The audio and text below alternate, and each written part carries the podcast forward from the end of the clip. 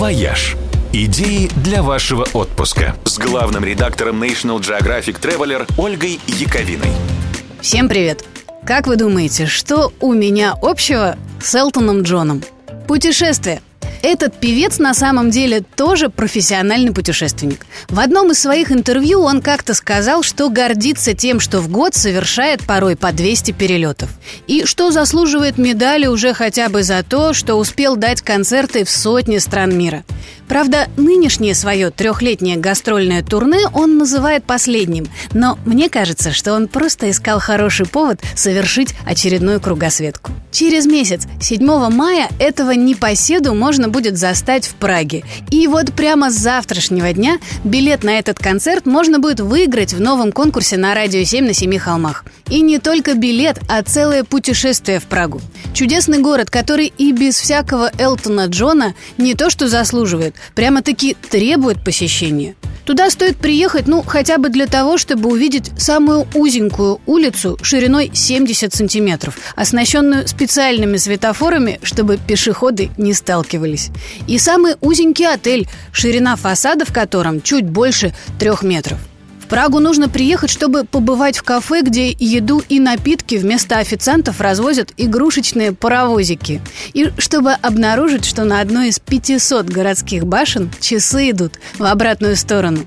В этом городе множество самых невероятных памятников и городских скульптур.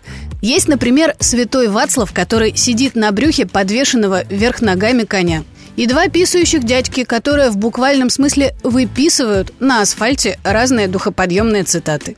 В теплое время года, а май как раз такое, Прага превращается в настоящий город-курорт.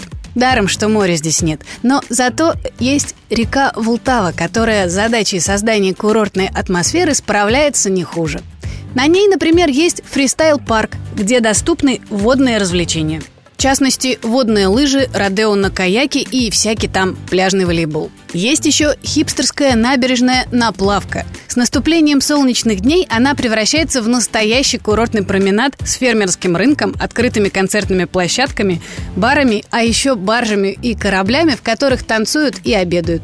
А еще в Праге есть сады, парки, множество ресторанчиков с вкусной едой и отличным пивом. В общем, и с хлебом, и со зрелищами в Праге все более чем хорошо. И атмосфера расслабляющая и вдохновляющая – Недаром Прагу всегда так любили великие музыканты. Вот Петр Ильич Чайковский, например, так и вовсе говорил, что только в Праге человек может ощутить минуту абсолютного счастья.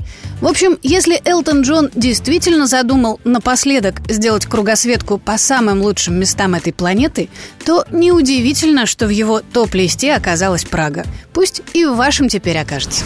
«Вояж» – радио 7 на семи холмах –